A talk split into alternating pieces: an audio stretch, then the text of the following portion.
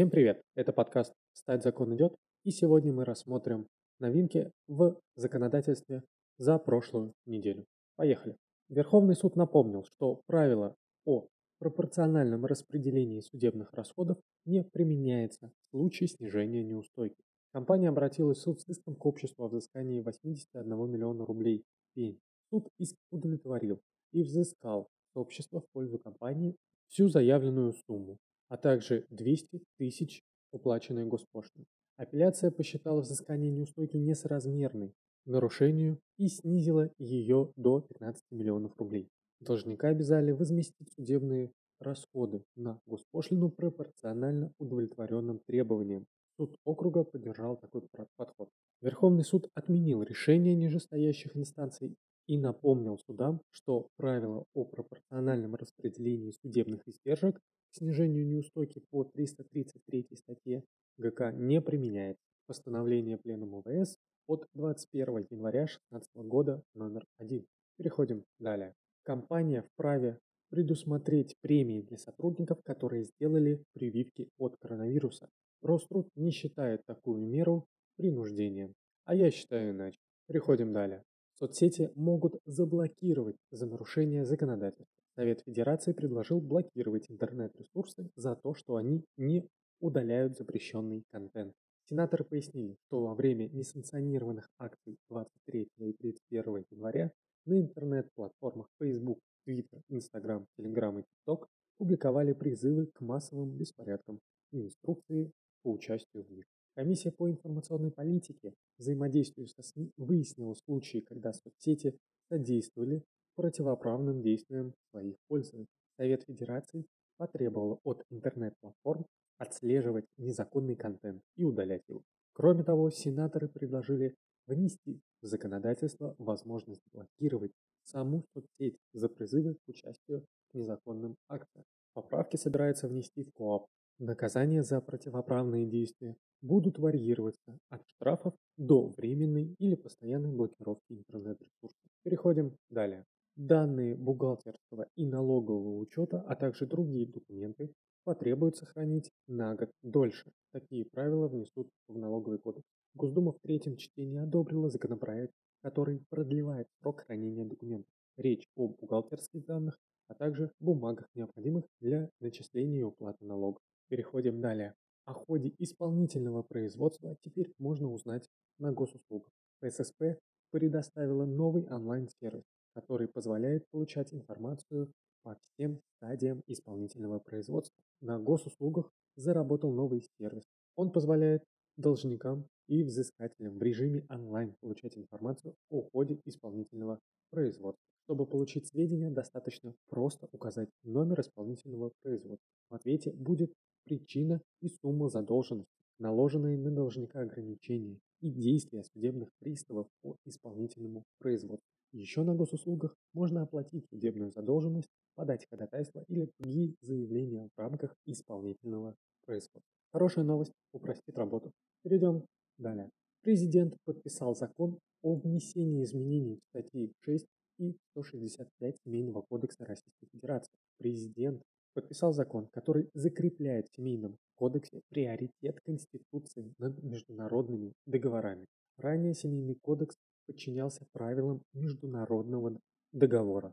Но согласно обновленной Конституции, решения межгосударственных органов, принятые на основании положения международных договоров, которые противоречат основному закону, не подлежат исполнению в Российской Федерации. Теперь правила международных договоров, противоречащие Конституции, а также основам правопорядка и нравственности, не будут исполняться в РФ.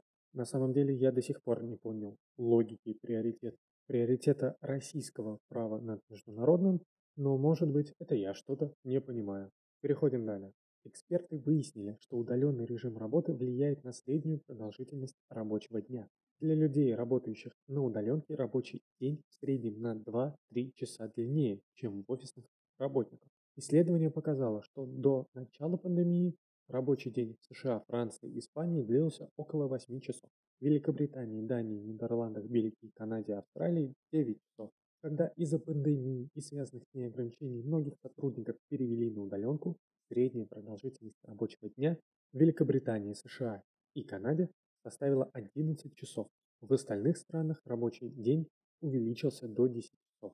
Интересно, что в нашей стране мы можем наблюдать другую картину. Как по мне, те, кто работают на удаленке, у них рабочий день сократился. Переходим далее. Конституционный суд обобщил судебную практику за четвертый квартал 2020 года. В обзор Конституционный суд включил постановление о приобретательной давности.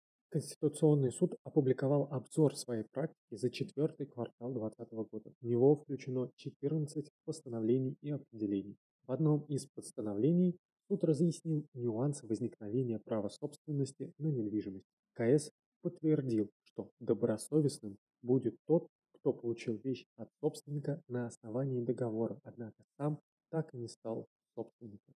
Лицо, не являющееся собственником имущества, но добросовестно, открыто и непрерывно владеющий им как своим собственным имуществом в течение 15 лет, приобретает право собственности на это имущество, говорится в документе. Переходим к следующей новости.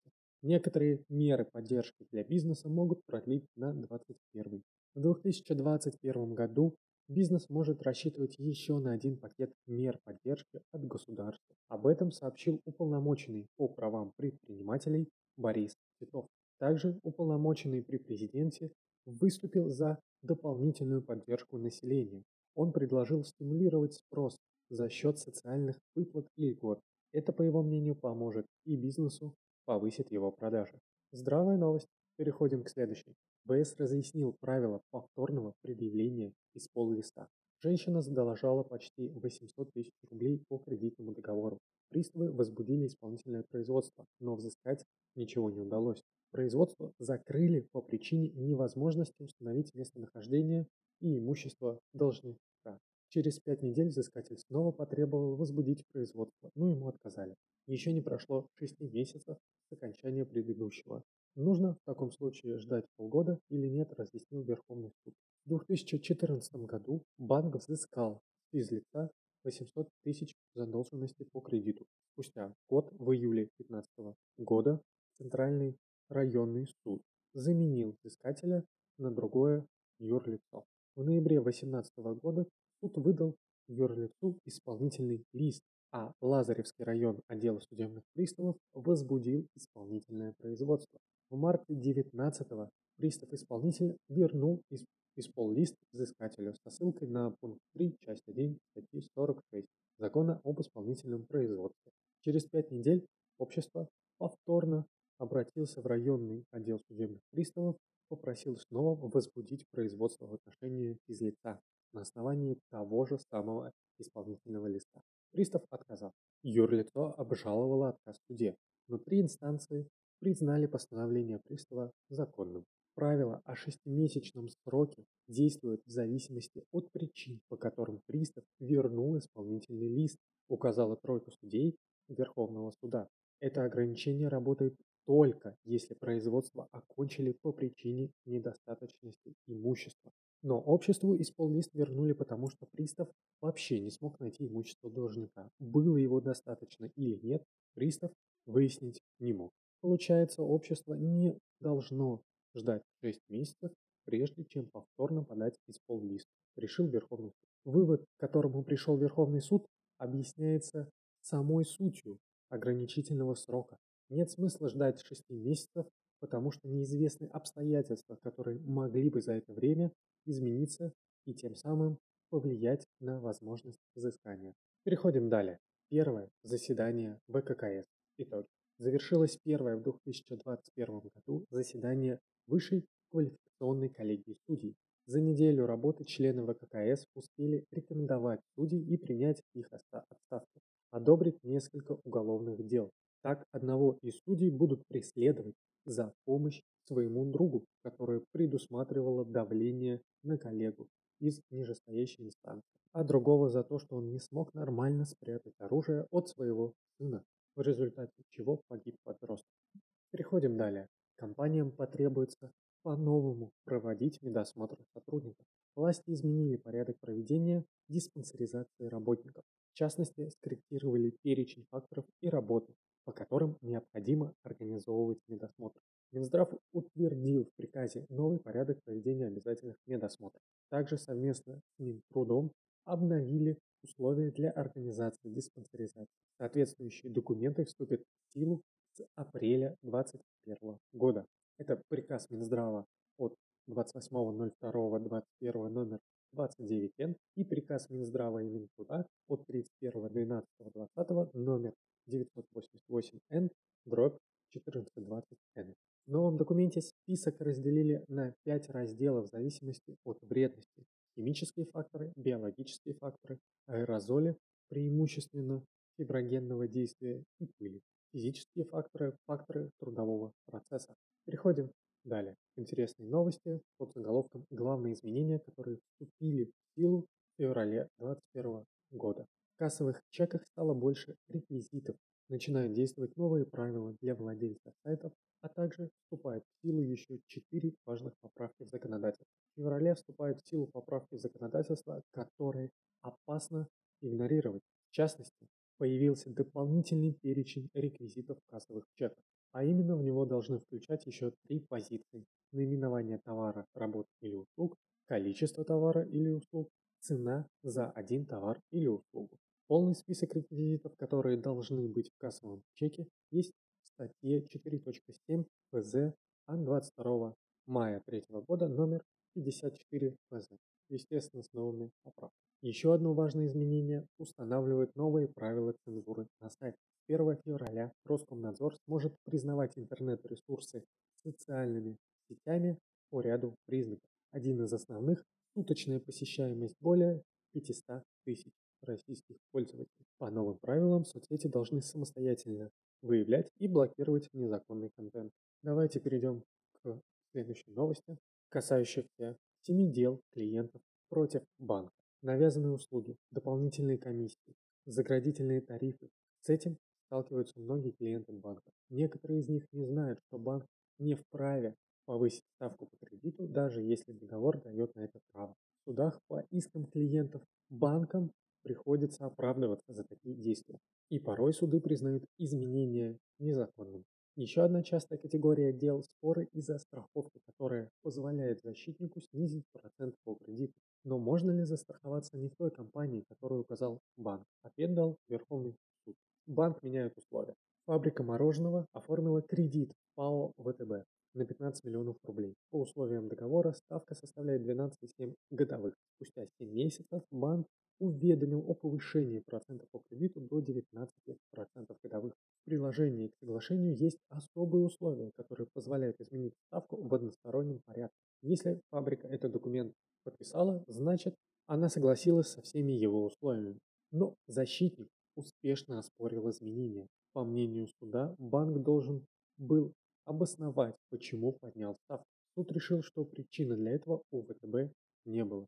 Решение подкрепилась позиция апелляции и кассации. Одностороннее изменение условий кредитования было и остается одним из самых частых причин споров с банком. Как правило, договор дает банку право изменять условия кредитования, но если не указано, когда, в каких случаях это возможно, то это нарушает часть первую статьи 29 закона о банках. Тогда положение об изменении процента неправомерно. Если такие случаи в соглашении предусмотрены, то банку придется доказать в суде, почему при этих основаниях возможно изменить условия кредита. Случай 2. Страховка и кредит. Часто встречаются споры из-за навязанных страховок. По делу номер 2-7801-19 Уралсиб одобрил Ивану кредит по пониженной ставке на условиях, что он застрахует свою жизнь и здоровье. Мужчина согласился и заключил договор страхования в СК Уралсиб страхование а через неделю решил перестраховаться и оформить полис в другой компании. В ответ банк повысил процент по займу с заниженных 11,9 до обычных 17,9, поскольку по документам оба соглашения нужно заключать одновременно в один день. Второй договор страхования Учаев подписал спустя неделю, то есть нарушил условия соглашения. Клиент обратился в суд и поначалу проигрывал, но Верховный акты нижестоящих инстанций отменил и направил дело на новое рассмотрение. Коллегия указала, суды не учли насколько реально исполнить условия об одновременном заключении договоров и не оценили его законность. ВС указал, что согласно части 12 статьи 7 Закона о потребительском кредите, если клиент не предоставит договор страхования в течение 30 дней, банк может потребовать досрочно погасить заем, но никак не повышать процент по кредиту. О страховке спорят и тогда, когда клиент погасил кредит досрочно. Так произошло с Ольгой. Она погасила кредит плюс банки за год вместо пяти лет и потребовала по Росгострах жизнь вернуть ей пропорциональную часть премии в размере 128 тысяч рублей. Компания отказала. Суды с этим согласились. Поскольку договор страхования истец заключила добровольно, стороны согласовали условия, а сам факт погашения кредита не является основанием для возврата страховой премии, другого мнения оказался Верховный суд. Он указал, заемщик вправе требовать возврата части страховой премии, если погасил кредит раньше времени, но при условии, что выплата по страховке зависит от остатка долга по кредиту. По общему правилу, только лишь погашение кредита не позволяет вернуть часть страховой премии. Это нужно указывать потребителям перед тем, как подавать суд. Ситуация 3. Уступка кредита – правило в интересах заемщика. В 2007 году Кристина оформила в Урсабанке кредитную карту и пользовалась, но долг не погасил. К 2014 году долг вырос до 865 тысяч рублей, а права требования перешли к коллекторскому агентству ООО «Бастион». Согласие Кристины на такую сделку не спрашивали. Две инстанции нарушений закона не нашли и иск удовлетворили. Суды решили, что согласие Кристины на заключение договора цессии не требовалось, поскольку личность кредитора не имела для нее значения. Апелляция обратила внимание еще на то, что в кредитном договоре не было запрета на передачу права на долг третьему лицу.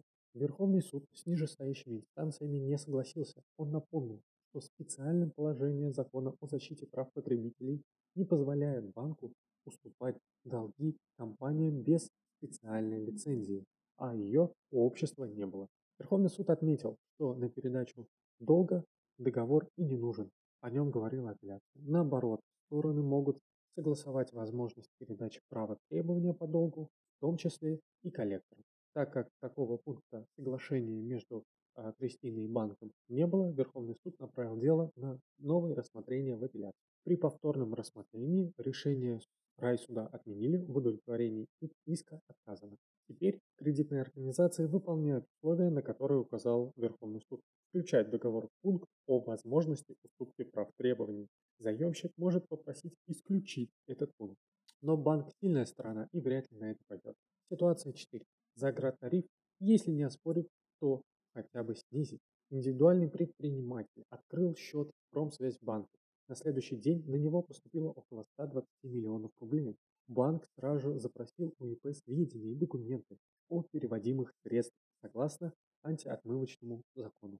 ИП отчитался, но банк решил, что недостаточно и ввел ограничения по операциям банковского счета. ИП попросил закрыть счет и перевести деньги в другой банк. Промсвязьбанк так и сделал, но взыскал заградительную комиссию 10% от остатка средств, то есть почти 12 миллионов рублей. Предприниматель с этим не согласился и через суд потребовал вернуть деньги как неосновательное обогащение. Первая инстанция ему отказала. Девятый арбитражный апелляционный суд снизил размер комиссии до 1%, почти 11 миллионов рублей. Нужно будет вернуть клиент. С этим согласилась и кассация. АВС не стал передавать кассационную жалобу банка для рассмотрения экономической коллегии. Юристы рекомендуют всегда, наряду с требованием о взыскании штрафа как неосновательного обогащения, ходатайствовать о снижении штрафа по правилам статьи 333 ГК «Уменьшение неустойки». Надо уточнять, что ходатайство не означает признание нарушения. Оно заявлено на случай, если суд придет к противоположным выводам. Переходим к следующей ситуации и последней на сегодня. Это доп. комиссия банка. В 2017 году акционерное общество открыло кредитную линию с лимитом 40 миллионов рублей Стройлесбанке, а он удержал комиссию за открытие кредитной линии, которая, согласно договору, составляет 390 тысяч. Так как около 90% акций акционерного общества находится в собственности Тюменской области, В интересах региона в суд обратился прокурор области. Согласно статье 52 АПК участник в деле прокурор. Он просил арбитражный суд признать недействительным пункт договора о дополнительной комиссии и обязать банк вернуть ее. Надзорное ведомство указало, что банк фактически взыскал доп. комиссию за свои договорные обязательства. Убедить первую инстанцию прокурор не смог. Суд решил, что пункт нужен для доп. комиссии возможных финансовых потерь банка. Апелляция встала на сторону истца. Условия незаконны, поскольку не подразумевает оплату каких-либо дополнительных услуг. Это решение сузил суд округа. По многим делам суды признают ничтожным пункт о такой банковской комиссии. Заемщику, чтобы оспорить комиссию за стандартный услуг банка, нужно обратить внимание, что банк не понес дополнительных затрат. На этом на сегодня все. Спасибо, что вы нас слушали и пока.